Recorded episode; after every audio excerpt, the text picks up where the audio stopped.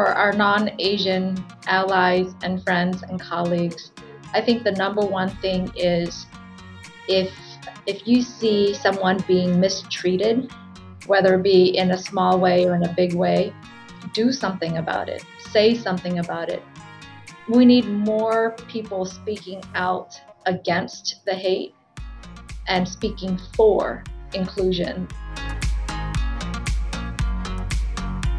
The bamboo ceiling that you had mentioned, right? It's, you know, we can get to a certain level. It's kind of similar to the glass ceiling, but for us, it's called the bamboo ceiling. But we can't quite get into that leadership level. And it's because of people's mental model of what a leader looks like, sounds like, and acts like. And that is different from the stereotypes that people have about Asians.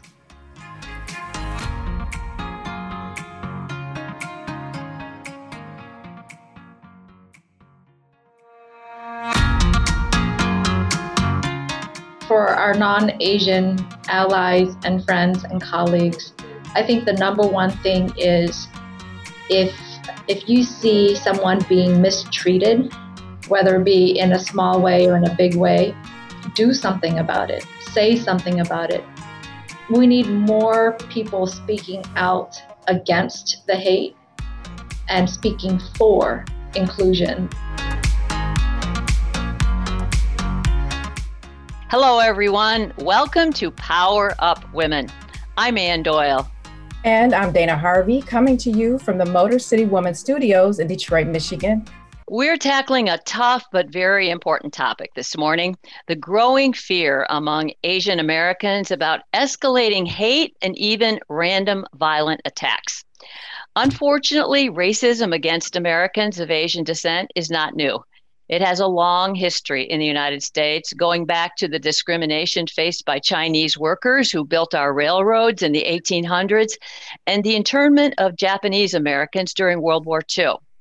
And now anti Asian hate crimes have risen sharply during the pandemic, often triggered by people falsely blaming Asian Americans for spreading the coronavirus, which is now stirring a lot of new fear, Dana.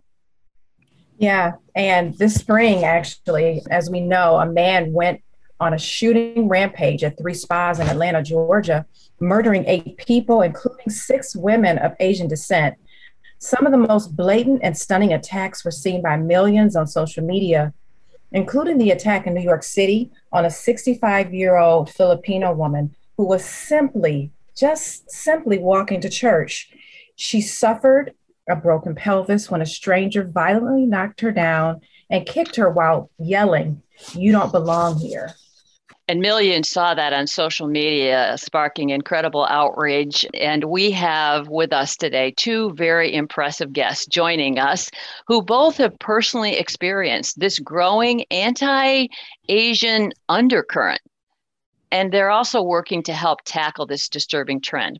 And one of our guests is the daughter of Vilma Kari, the 65 year old woman who was attacked near Times Square simply for being Asian.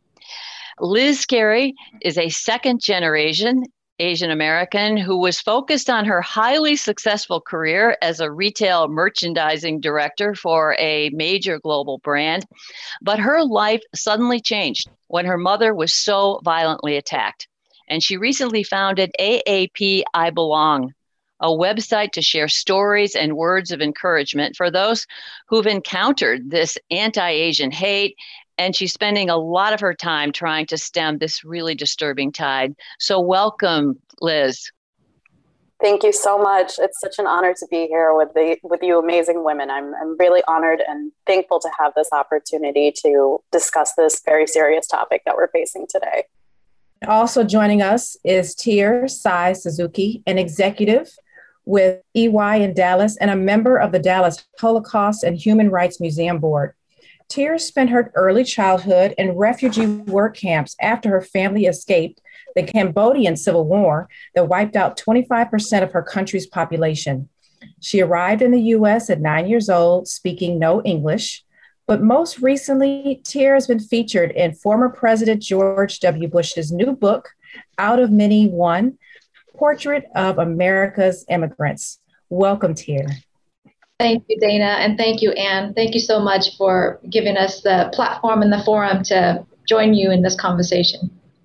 Well, both of you are on the front lines of this, which is an unfortunate place to be in terms of the personal experiences you've had. And Liz, uh, let's just start by asking how is your mother doing?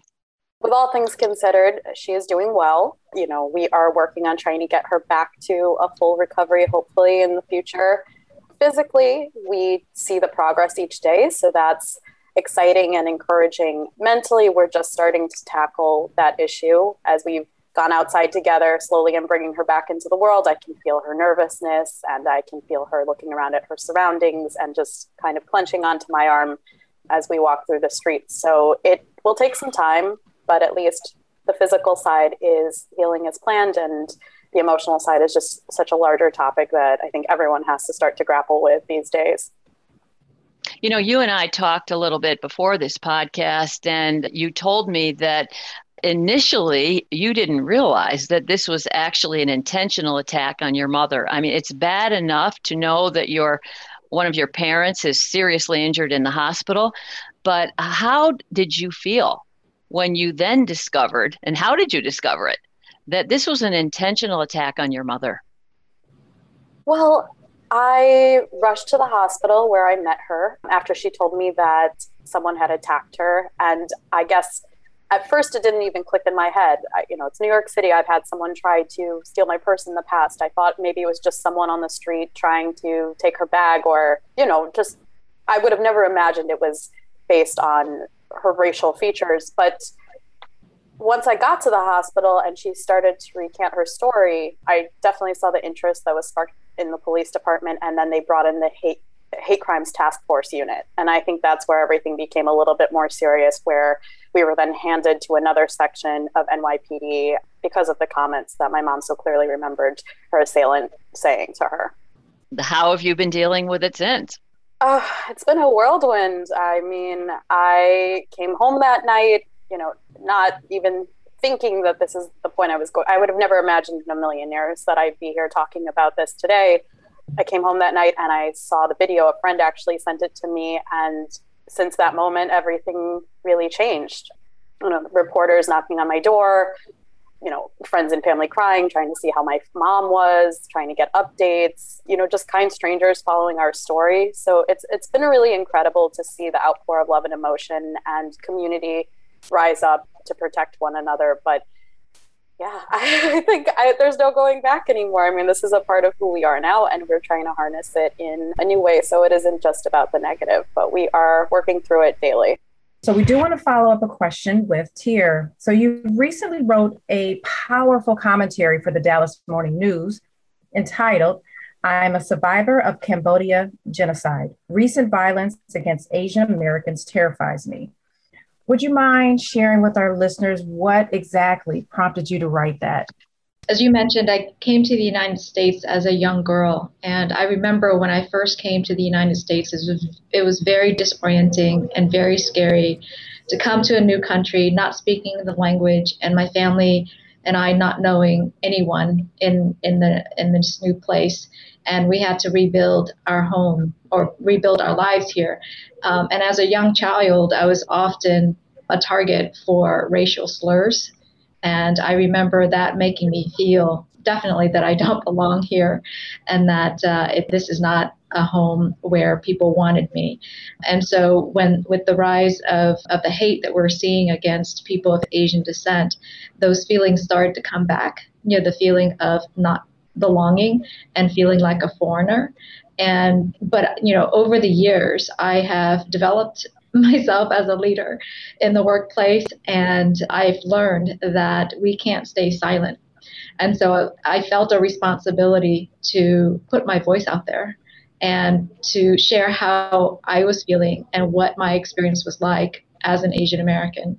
And i wanted people to see the human side of what's happening in our country in terms of divide and, and, and in particular the rise in hate against people of Asian descent. I wanted I wanted them to see how I was feeling, someone that they know, particularly you know in the Dallas area and in the workplace.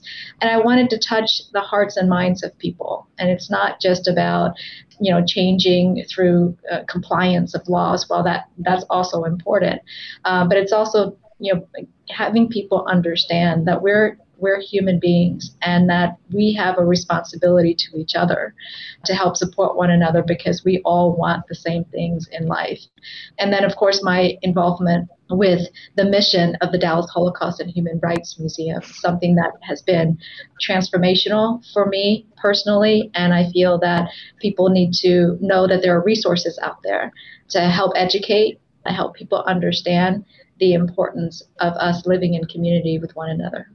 Are you feeling a little different uh, about living in the United States right now? I mean, Tier, you referenced it a bit, but do you feel that it has changed from how it was previously, let's say from two years ago or, uh, or even five years ago? I'm lucky in that I have a very strong community uh, around me and people supporting me. And so, um, you know, I, I don't feel like things were the way that they were when I was younger in terms of not feeling like I have the support around me. So I'm lucky in that respect. At the same time, it does feel different this time in that people seem to be more explicit and louder against in terms of with the hate. And I can't help but to think, oh, what what might that person that I don't know walking down the street be thinking about about me and what might happen to me or my parents or my children. So there's a rise in the level of fear of what might happen. And as a result of that, I'm having different kinds of conversations, you know, at, at the dinner table. I'm, you know, being more careful, asking my parents to be more careful when they go out, and that if they didn't need to go out, then maybe they shouldn't at this time. It doesn't feel good. It feels hurtful, you know, to have to live this way um, because we're we're now in a free country, right? And uh, we should be able to feel free to conduct our lives like everybody else. But unfortunately, with this rise in, in the hate and the violence, we have to be careful. Liz, what about you? I mean, you you have very similar concerns, especially given given what just occurred with your mom. You know, how are you feeling about your safety and your concern for yourself and your families? Um, you know, here in the United States. Um, you know, I definitely take a double take when I walk down the street. I look left, right, left, right again, and it's not just for cars or bicycles here in Manhattan. It's just to see um, who's walking next to me, who's behind me, unfortunately.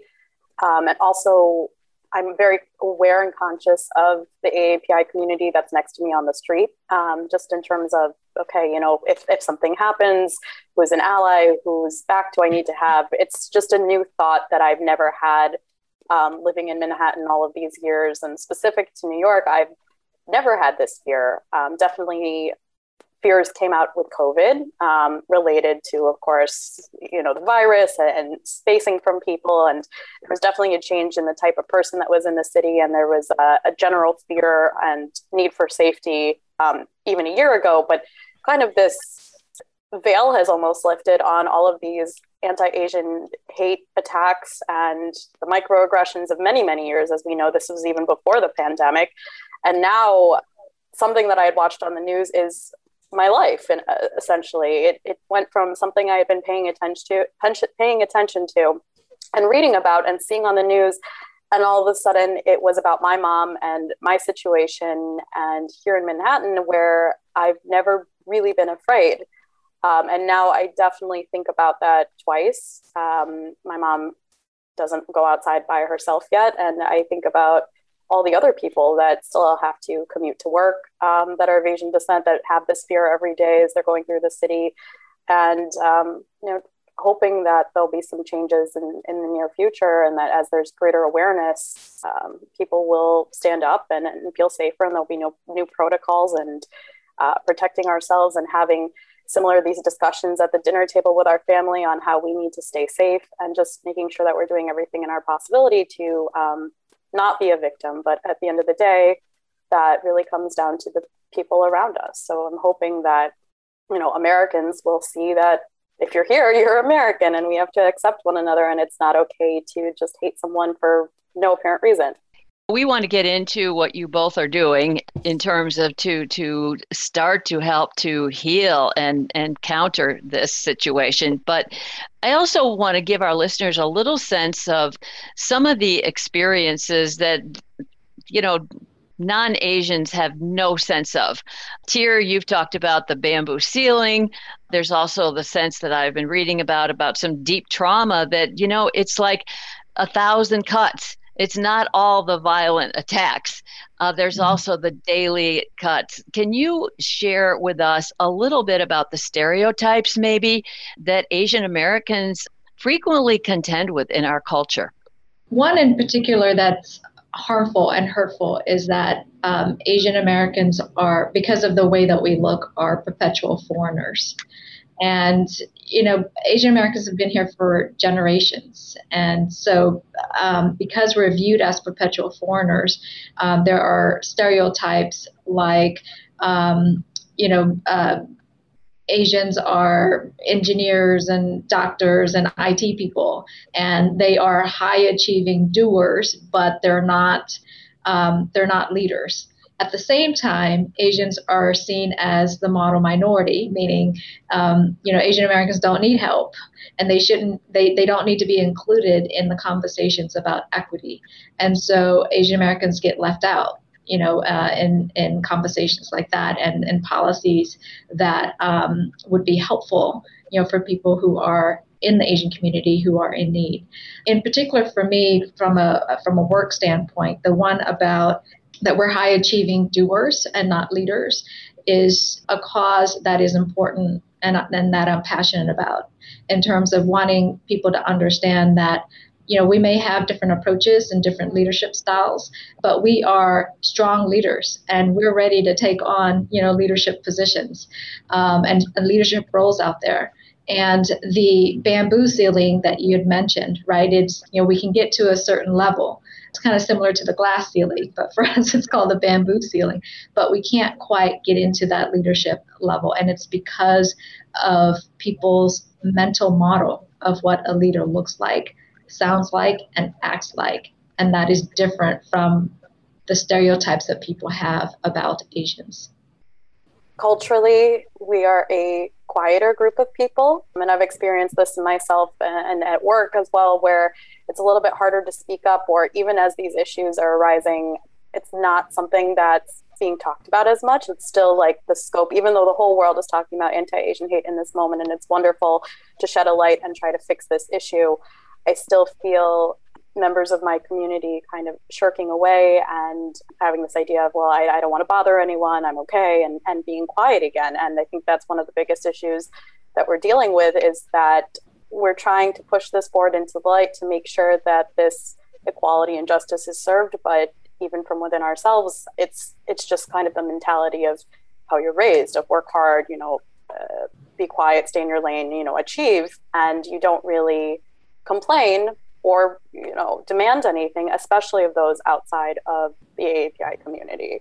And as you grapple with you know those issues, those stereotypes, and then you know manifest those conversations publicly, you know through yourselves, you know that is you speaking up for yourself. What would you say to non-Asians? How could they help? What could they do to help support your cause so that you don't feel like you're alone? But that you have some support from others? For our non Asian allies and friends and colleagues, I think the number one thing is if if you see someone being mistreated, whether it be in a small way or in a big way, do something about it. Say something about it.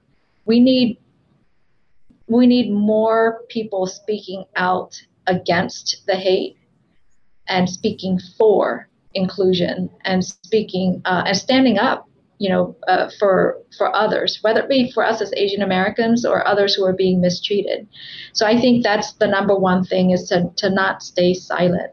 And we all have to figure out a safe way uh, to do that. Obviously don't put yourself in danger.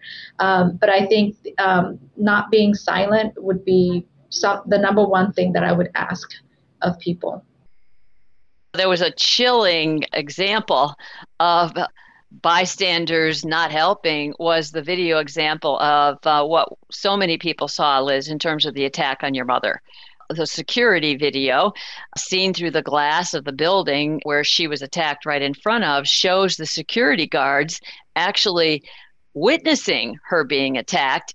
And not only did they not do anything, they actually closed the door to supposedly prevent that from, uh, you know, coming into their building. Yes, I think that was one of the hardest parts to watch about the video.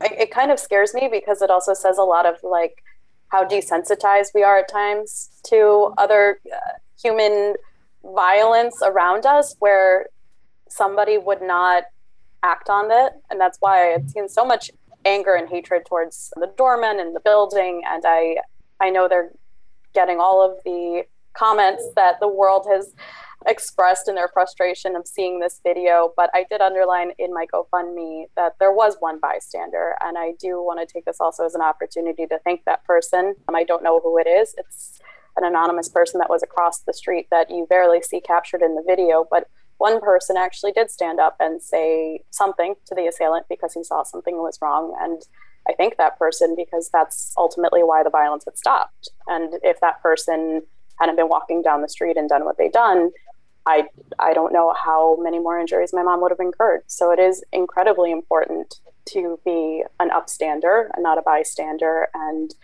even if it's just walking down the street, uh, you know, saying, "Hey, what are you doing?" It could change everyone's life in a second. And tell us about your website because I know that you have now gotten very actively involved in what's going on. So I created a website called AAP I Belong, harnessing the words that my mom's assailant used against her that she doesn't belong here. And I wanted to incorporate it so strongly with the AAPI community.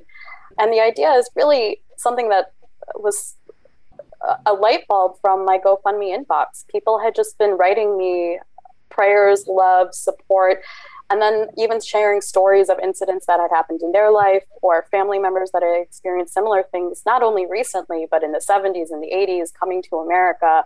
It was just this community outpour of love and support and trying to, you know, show that they've always also experienced these types of hate incidents and trying to find comfort in one another and letting me know that they were there for me that was one of the most encouraging and motivational tools I had through the entire process with my mom and even her you know sitting and reading some of the kind messages it just made us feel more connected to the community and know that people really care and were very upset about what happened. And from that i wanted to try to box that up and give it back to the world. So i created a website where the community and allies of course can share anonymous and confidential stories of encounters with anti-asian hate or words of encouragement and hopefully that will be a cathartic experience on one side of releasing a lot of these hate stories that have maybe been a burden on one's heart. Um, something that, like I said, we stereotypically don't share a lot of emotional things, especially with, you know, our family or people outside of our family for sure. So sometimes it's just nice to know that there's a resource where you can let that go, even if it's in the smallest way. And on the flip side, once the stories are posted, you know the community is able to read them. And it i think it does trigger a lot of repressed memories but it also creates a general sense of awareness that the entire community has experienced these microaggressions or violent acts unfortunately to a certain extent and you're not alone. And other people have dealt with it. And it's a strength in numbers that you know if it happened to someone it, it's happened to you it's not okay. And if it keeps continuing and no one talks about it it's really not okay so, together, I think by seeing these stories, it opens the dialogue and hopefully encourages people to then feel safe to report these injustices or incidents or know that it's okay to have a voice going forward. And Liz, if, if I may, there are two things that you've said during this podcast that has struck me. One is at the beginning, you had said, you know, we, we don't want to be the victims here. You know, like what happened to your mom and, and how the effects that that has had on your family. You have a right you know, at least for a period of time to be the victim. But what you said was, we don't want to be the victim here. And I just love how you've sprung into action, you know, and, and, and kind of turn this into something that is very empowering and very inspiring for the community. And the, the thing that I love about AAPI Belong is that what I hear you saying is, you may not think I belong, you know, speaking to the perpetrators, but I do belong you know so it's not about what you say but it's about how i see myself and my place here in this country. And this is my home and i belong here. And i just absolutely love that. So thank you so much for the leadership that you've shown and uh, all the ways in which you have worked so hard to bring the community together for not only healing but for empowerment as well.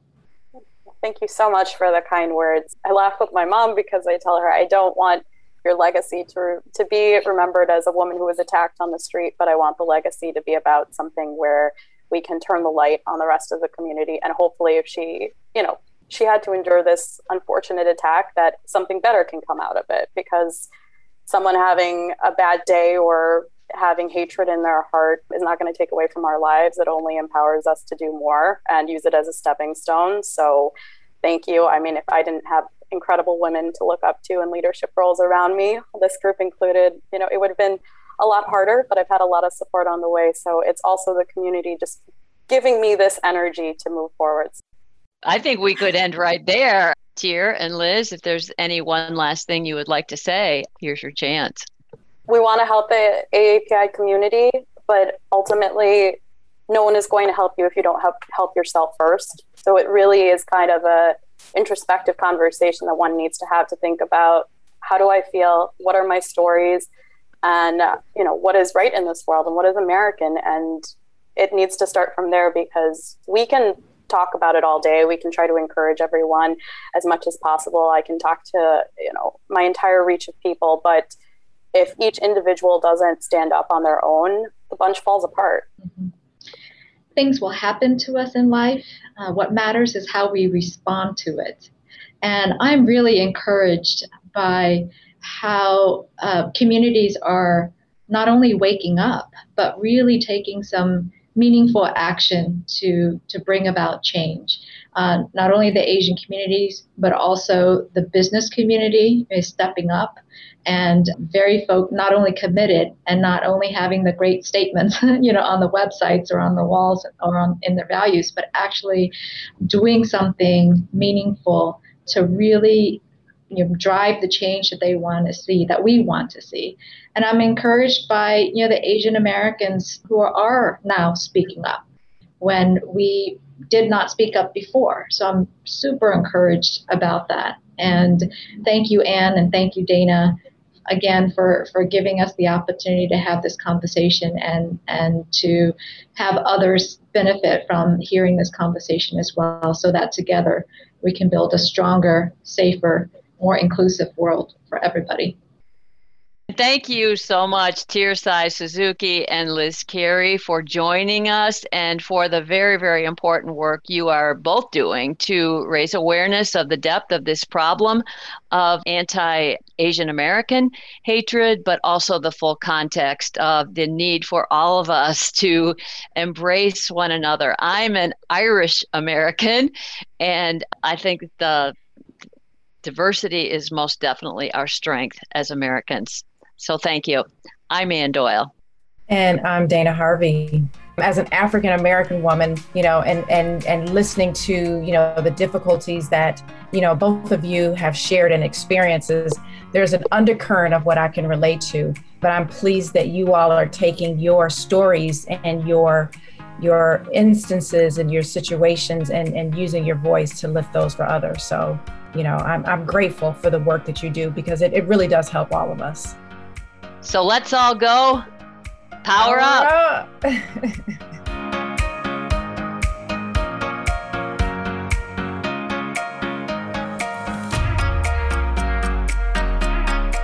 Thanks for joining us at Power Up Women. We hope you'll subscribe, share us with your network, and rate us on Apple, Google, or wherever you get your podcasts. And remember, when one woman rises, we all rise. Make sure you reach back and lift others as you climb.